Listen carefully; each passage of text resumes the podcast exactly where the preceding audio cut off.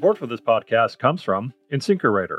InSinkErator is the world leader in food waste disposers and holds over 200 patents on fine grinding and quiet technology innovations.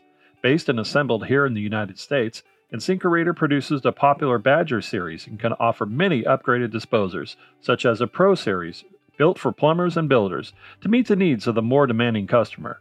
Visit InSinkErator.com to learn more. You mentioned earlier, you had some really good growth last year. What maybe in your mind were the big things that helped, get that big growth in 2019? Can you put your finger on maybe a couple things that you did differently that's created that?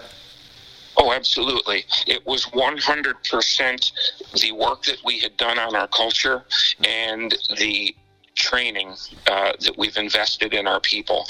And if I had to sum up our culture in one word, I guess it would be training. Mm-hmm. And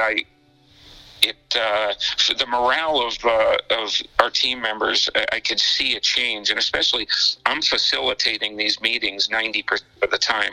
I'll use some of my top technicians to help fill in to keep the curriculum going when I'm not around, but we've shown them that we don't just say that training's important. We put put that into action by having these training classes every single week, and it's consistent. I believe consistency has been a key to that. But culture and training. Welcome to the Successful Contractor Podcast, powered by Success Group International, a show for residential contractors about residential contractors. We chronicle business journeys, share insights, and celebrate successes in this wonderful industry. I'm your host, Bob Houchin. On today's show, you'll be listening to a conversation I had with Tom Spall of TE Spall & Son in Carbondale, Pennsylvania. As you will hear, Tom was full of great insight. He's taken his family business and added to its legacy by keenly refining its operations these last few years. We talk about a myriad of topics, but what shines through the most, and I think you'll hear it, is Tom's passion for training.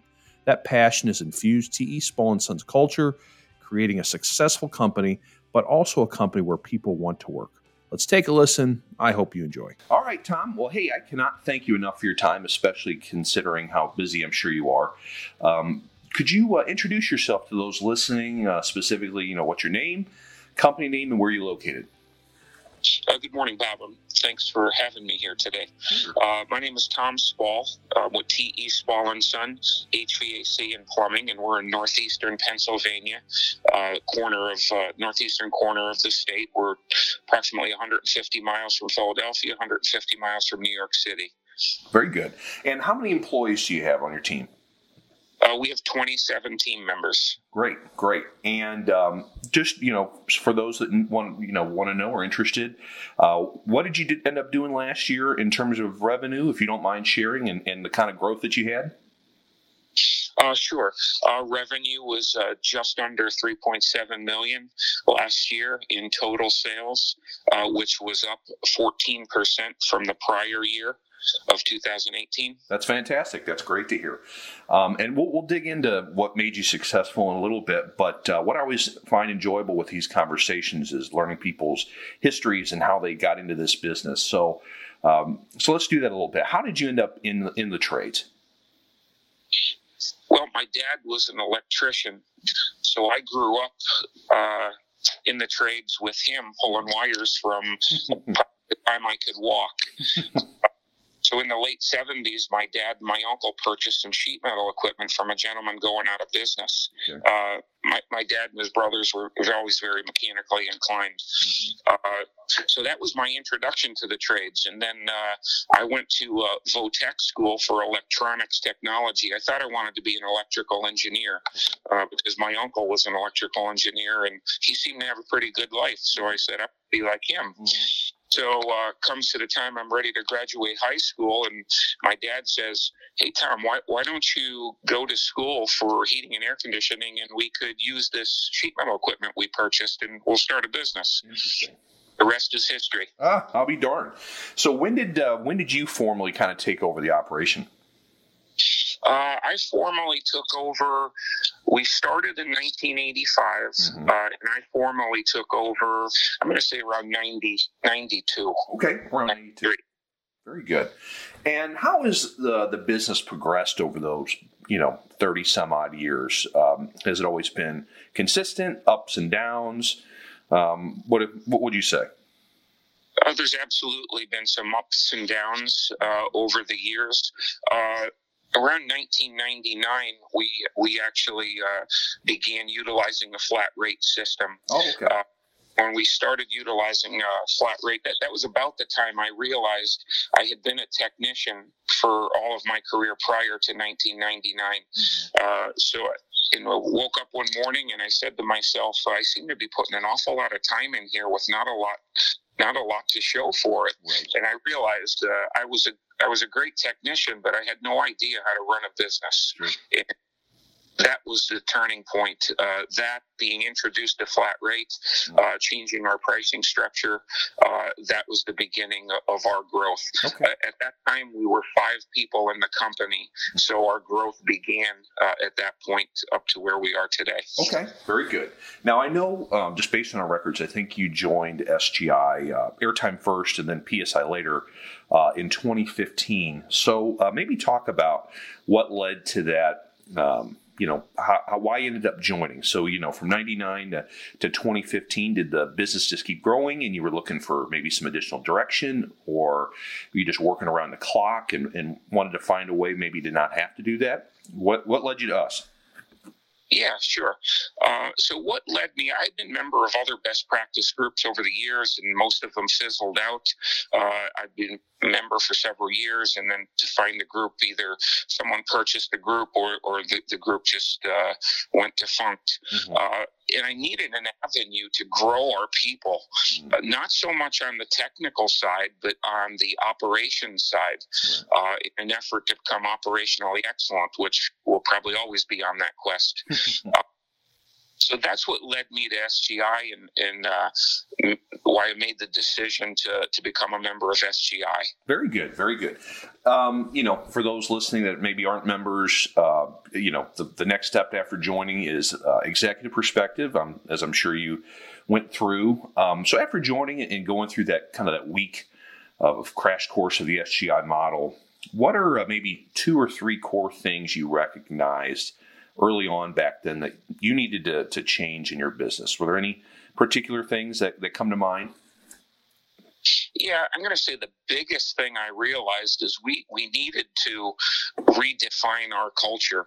Our culture had been defined previously just based on what happened, good decisions, bad decisions, and irrelevant decisions that formed our culture. And at that point, I realized we really need to focus on what is it that we believe in, and as a group come up with our core values in our mission, and come together as a team and all agree on a common belief system.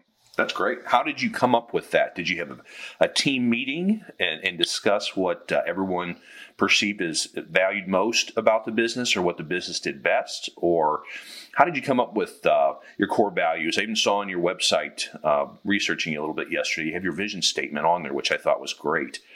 So how did those things materialize?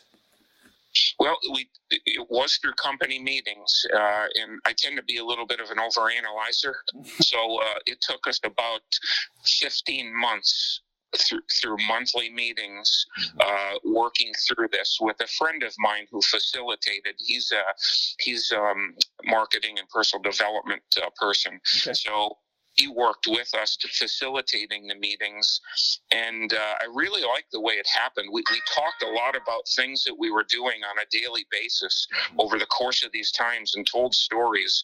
We all started with our own individual story, and for our team members, what was it that brought them to the company? And for me, what was it that made me bring these team members on board? And we backed into the values that we were living in, and we all had to arrive at these conclusions through the process on our own. And I think that's why it took so long. Sure. We determined these are the values that we've been living, and it made them that much more real, and everyone bought into the values. That's great. That they were already living. Mm-hmm. That's fantastic. Thinking again back, 4 or 5 years ago after joining, what are some other things? Maybe are there any operational things that you were like, you know what, that's an area of our business we need to improve upon? Anything comes to mind?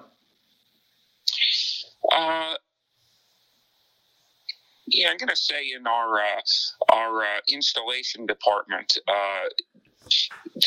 developing kits and developing things that we could systematize, so we didn't have to think as much about it to execute. So we started developing more kits. We put together a price book that was all in one, and it's the ASI pricing model.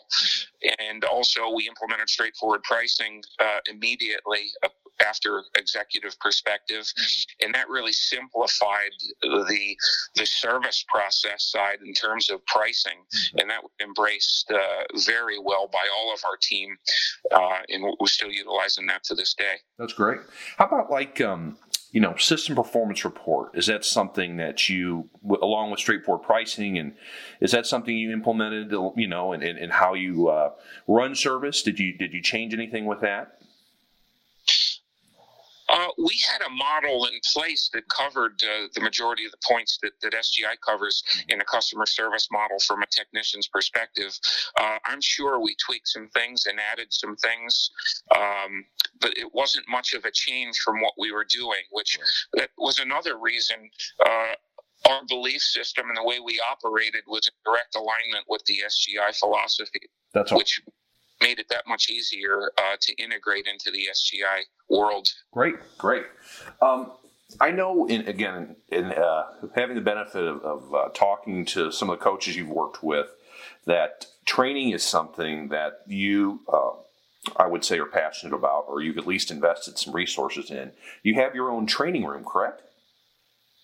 Yes, we're actually kicking that up a notch right now. This part of this, one of the silver linings we found as a company is with some of this additional time and staff available, we're expanding to a 2,000 square foot training center. So we're about halfway through that project. But yes, I'd say the one thing about our company from day one, I've always been an avid learner, and I guess I've developed that in our culture that we do a tremendous amount of training. We train 4 days a week. Technically, we train 1 day a week on the customer service side with our entire team. And we've been doing that now formally for a year and a half. And we've been doing it on a smaller scale for our entire existence. That's great. So this 2,000 square foot facility or space, is there going to be technical stations in there as well, it sounds like, maybe?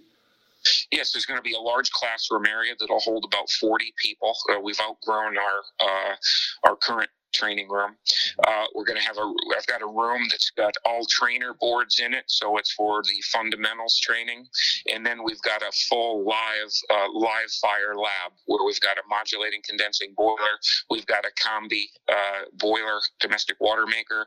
We've got a geothermal system operational, and we have 3 HVAC systems operational to perform live testing, adjusting, and balancing. Wow, that's great.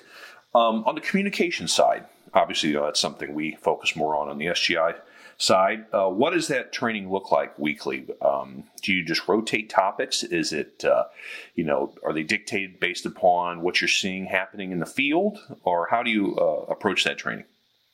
I'll say all of the above, but generally the roadmap is whatever season we're leading into, I want to start about 2 months earlier and start getting our technical sessions in alignment with the season that we're leading into to get everybody on top of their game.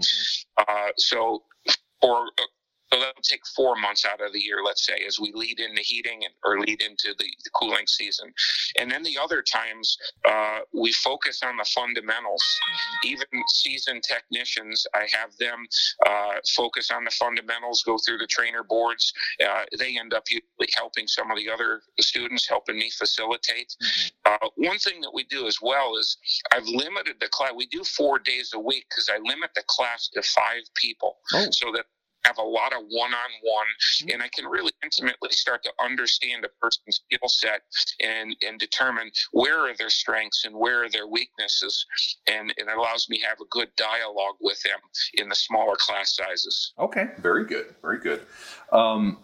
Something I've also heard Michael Zeller pass along that you have kind of taken onboarding on and have implemented that into your business. Can you kind of share with everyone what you're doing for onboarding? Because it's part of the training process, right? You got to make sure people are launched well into your company. So what does that look like for you?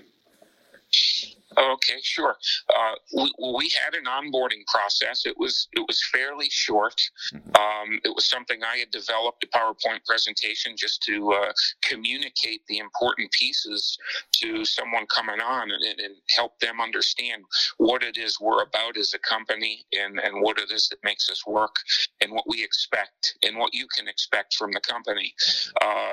When the SGI model came out for onboarding, I mean, that was awesome. We immediately took the information we had in ours, plugged it into the SGI model, and that's the model that we use today. We'll be starting onboarding with 2 technicians we recently hired on Monday, as a matter of fact. Yeah, that's exciting. I heard about that. So, so let's talk about that a little bit. So, how do you manage recruiting and hiring? Are you recruiting? You know, we talk about doing it all the time. Is that something that you do in your business? Are you recruiting all the time? We're recruiting 90% of the time. I should be recruiting 100% of the time. So we utilize Indeed and primarily utilize word of mouth with our tech. We don't do anything in newspaper, nothing with television, with recruiting. And what is your interview process like roughly? Is it, someone calls in, they contact you via Indeed, and what are the next few steps? How many rounds of interviews do you do, for example? Sure. Our interview process would start with us reviewing, let's say it came from Indeed, it was submitted, or if they walked in and had and filled out an application.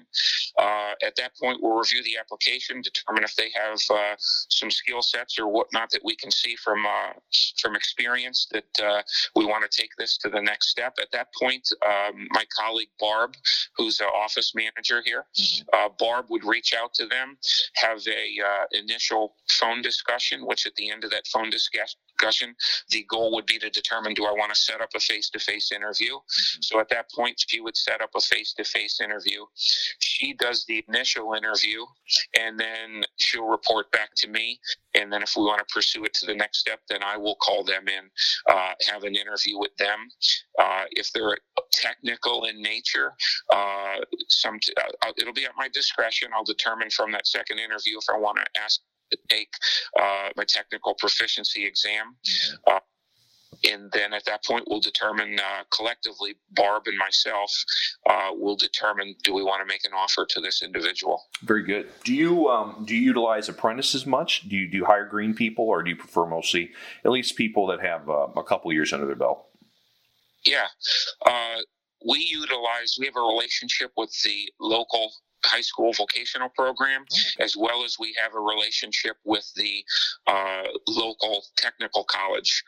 So we work with them closely. We'll bring on people from those programs. They'll do an internship with us, and at which time we'll determine if we're going to offer them a full-time position.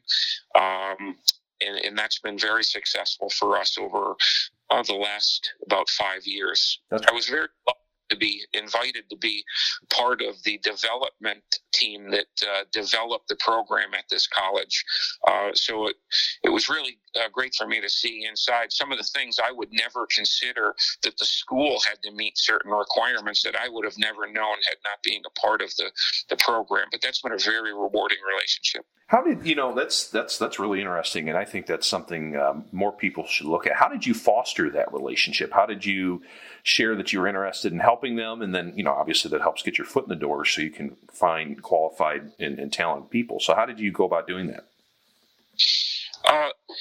Well, it started with a gentleman that worked at the college, and he knew that I was in the HVAC field, and he reached out to me early on and asked me if I'd be interested in getting involved with the program and helping them develop this program.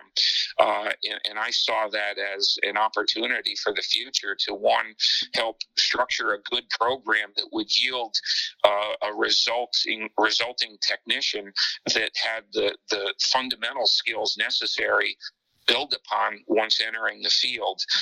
And after that, all I had to do was show up. I was amazed at people just don't show up. Mm-hmm. There were many meetings. It was me and one other person. Wow. Meetings. But this industry has been very good to me over the last 35 years. And I also saw that as a way of giving back.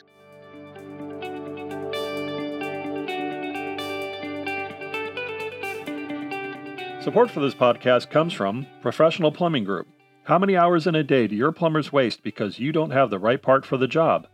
This problem leads to additional issues and reduced productivity, poor customer satisfaction, and increases your cost per job. Professional Plumbing Group, or PPG, can help you solve all those issues and more. We have everything you need to help your business grow and become more profitable by allowing you to focus on plumbing, not inventory management. Go to authorizedplumberprogram.com for more information. Welcome back to the show.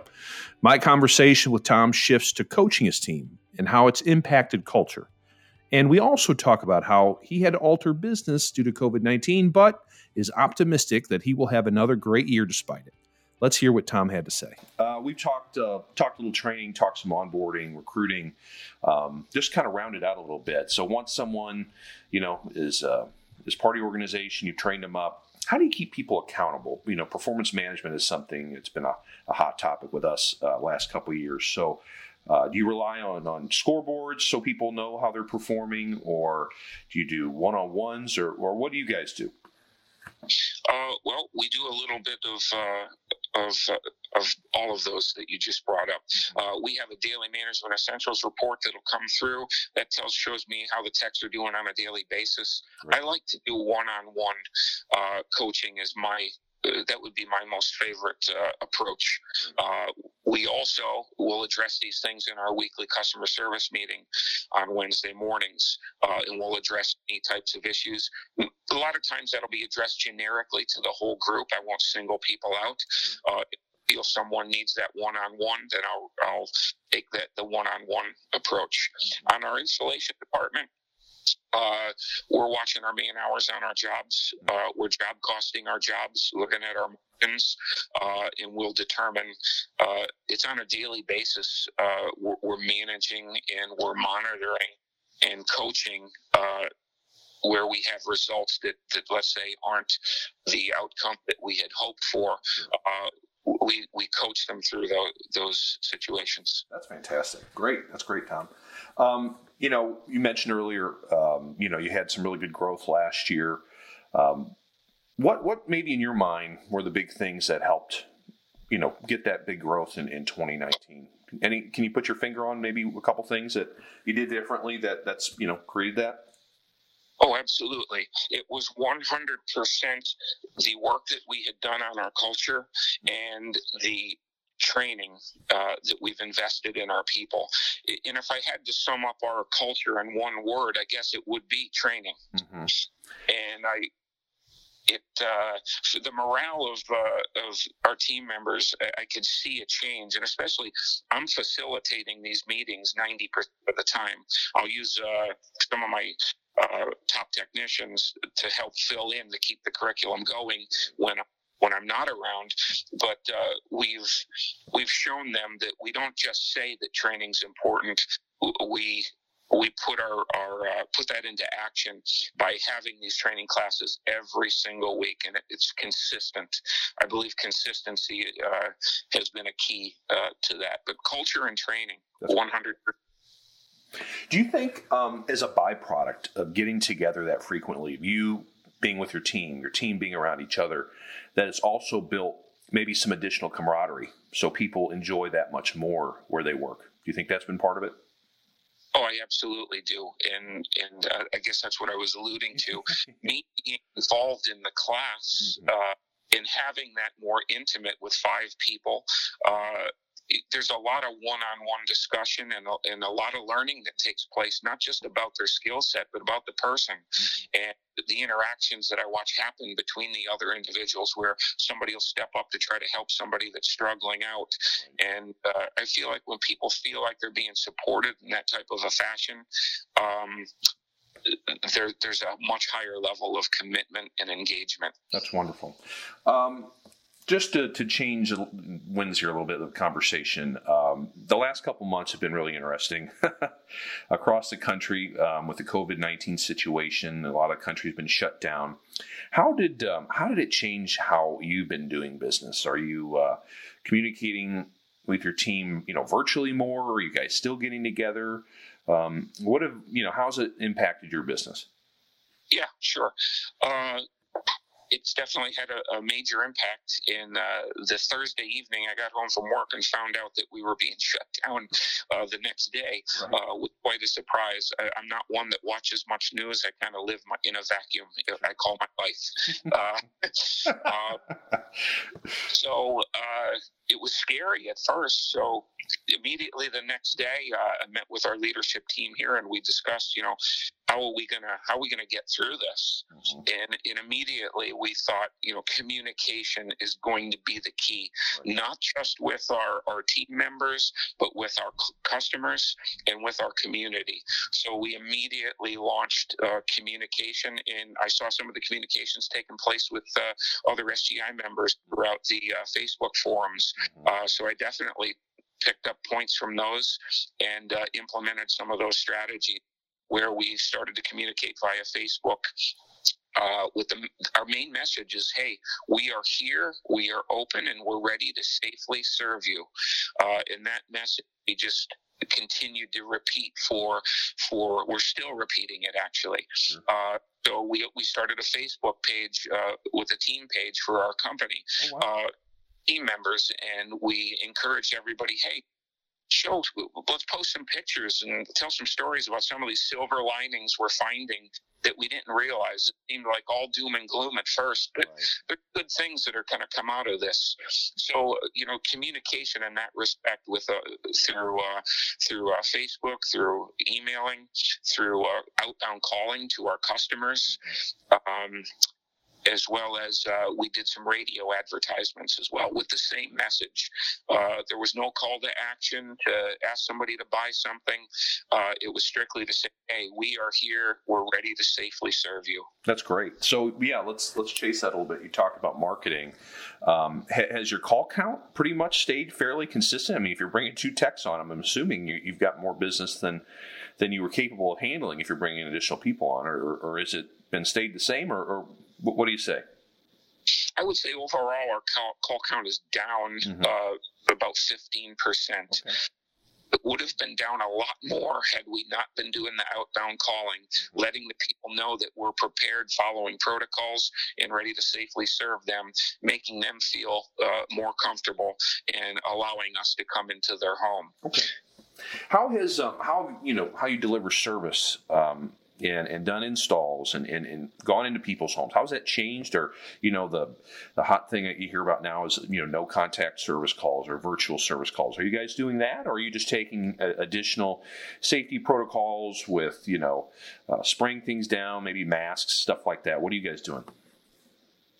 Okay, so we're definitely wearing all of our PPE. They're wearing masks into the homes, wearing rubber gloves, wearing shoe savers or floor savers. Mm-hmm. on the incoming request, we're explaining all of this to the customer.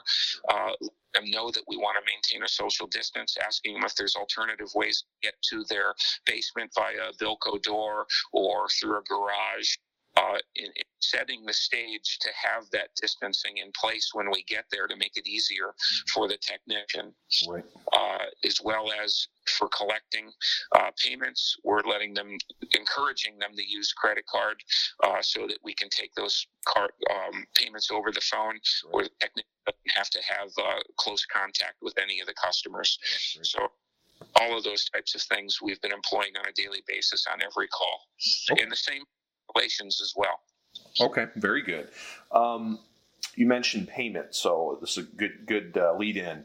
Do you find is financing becoming a bigger tool for you now that, you know, people are kind of maybe afraid with the economics of everything being a little unstable? Has that been something you guys have been having to do more, financing more jobs?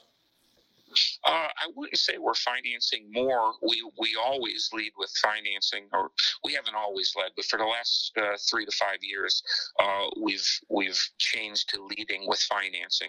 Even on a large repair, we're letting them know that financing is available. I do believe that this is going to be an issue this coming cooling season, where people are going to be much slower to pull the trigger to have an installation done if financing weren't there. Right. We've partnered with Daikin. They've been a partner of ours for quite some time, and with Green Sky. So we have a great program that's in effect until the end of May, where there's stimulus money that'll come back to the customer. So we're just getting ready to launch that radio commercial this week. We launched it last week with our team in our virtual service meeting. And so we're off and running with that right now. So time will tell how successful that's going to be. Very good. Do you find, I mean, I know this is all just happened in the last 6 or so weeks, but are customers objecting less, doing less shopping because they just don't want as many people in and out of their house? Is that something you've noticed, or not so much? Could you restate that, please? I'm not quite sure. Sure. Like with you know, system installations, if someone's calling for a bid, or is there less just bid shopping going on, or have you not noticed that as much? I just didn't know with people afraid potentially of having, you know, additional people in and out of their house, if they just preferred, hey, you know, you seem like you do business great, you know, we've looked you up, you seem like a good company, we'll just go with you, versus trying to shop for 2 or 3 other bids with other companies. No, I can't say that I've noticed anything related to that. Okay. No, that's fair. Just kind of in putting a bow on the COVID situation, are there any 1 or 2 other things that you've done that's kind of helped get you through these last handful of weeks? You talked about the marketing. You talked about how the messaging, how you've changed service a bit. Anything else? No, I'm going to say again, communication was absolutely the key. That's immediately the one thing that comes to my mind that I think has helped to get us through this tough time and come out stronger than when we went into these times. Good. Okay. Very good. What do you what do you think the next 6 months is going to look like? I mean, you know, obviously some states are starting to open up. Do you think there'll be, you know, a lot of business that comes back, or do you think people are going to be slow to have you out, or, you know, what are your thoughts on that? Well, I tend to be an optimist, so I'm counting on the economy's going to bounce back. I think there's going to be a little bit of a hole that we're going to have to be very proactive at reaching out to our customers and continuing these communications to not allow that hole to turn into a ditch, which turns into a grave, right? Sure, for sure. Are you doing anything differently on the strategy side and trying to get, you know, through these next handful of months? Have you got you guys talking as a management team about different things you need to do, or is it just monitoring day to day and pivoting as you need to? No, we're absolutely talking about this, and we're ramping up our marketing. We're going to about double our marketing going into this next 6 months. Mm-hmm. already taken a big step with the partnership with Placement SEO.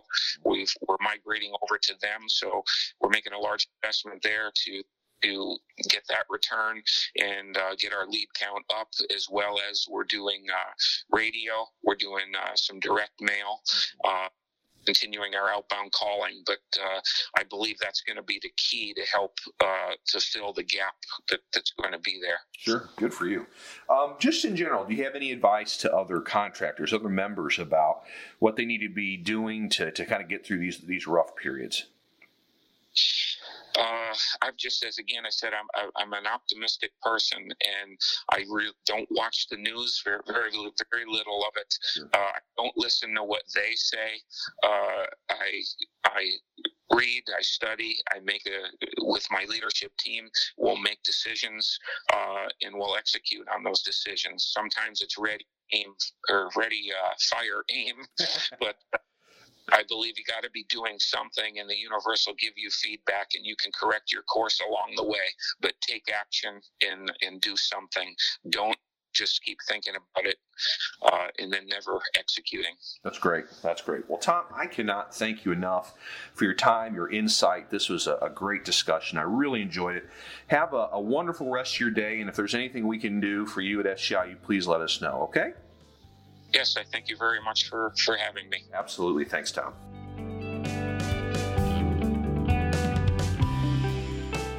That's Tom Spall of TE Spall & Son. Thanks for listening to the show. If you feel like you have a great story worth sharing that would also help other contractors, email me at bhouchin@yoursgi.com. Also, if you enjoyed today's episode, please give us a rating. Remember, friends give fives. You've been listening to the Successful Contractor Podcast, powered by Success Group International. Support for this podcast comes from White-Rodgers. With over 75 years of expertise in heating and cooling controls, White-Rodgers is proud to offer a full line of furnace controls, gas valves, cooling and heat pump controls, water heater valves and controls, as well as our leading edge thermostats. For more information, go to climate.emerson.com. The Successful Contractor Podcast is a part of the Success Group International family. SGI is the largest member-owned best practices organization for independent residential services contractors. SGI provides its members a competitive edge through proven proprietary management tools and expertise, marketing programs, training, and group buying power, along with a highly active and eager-to-help membership. For more information about Success Group International, visit www.yoursgi.com. The Successful Contractor Podcast is a production of the Aquila Investment Group, LLC, all rights reserved, 2020.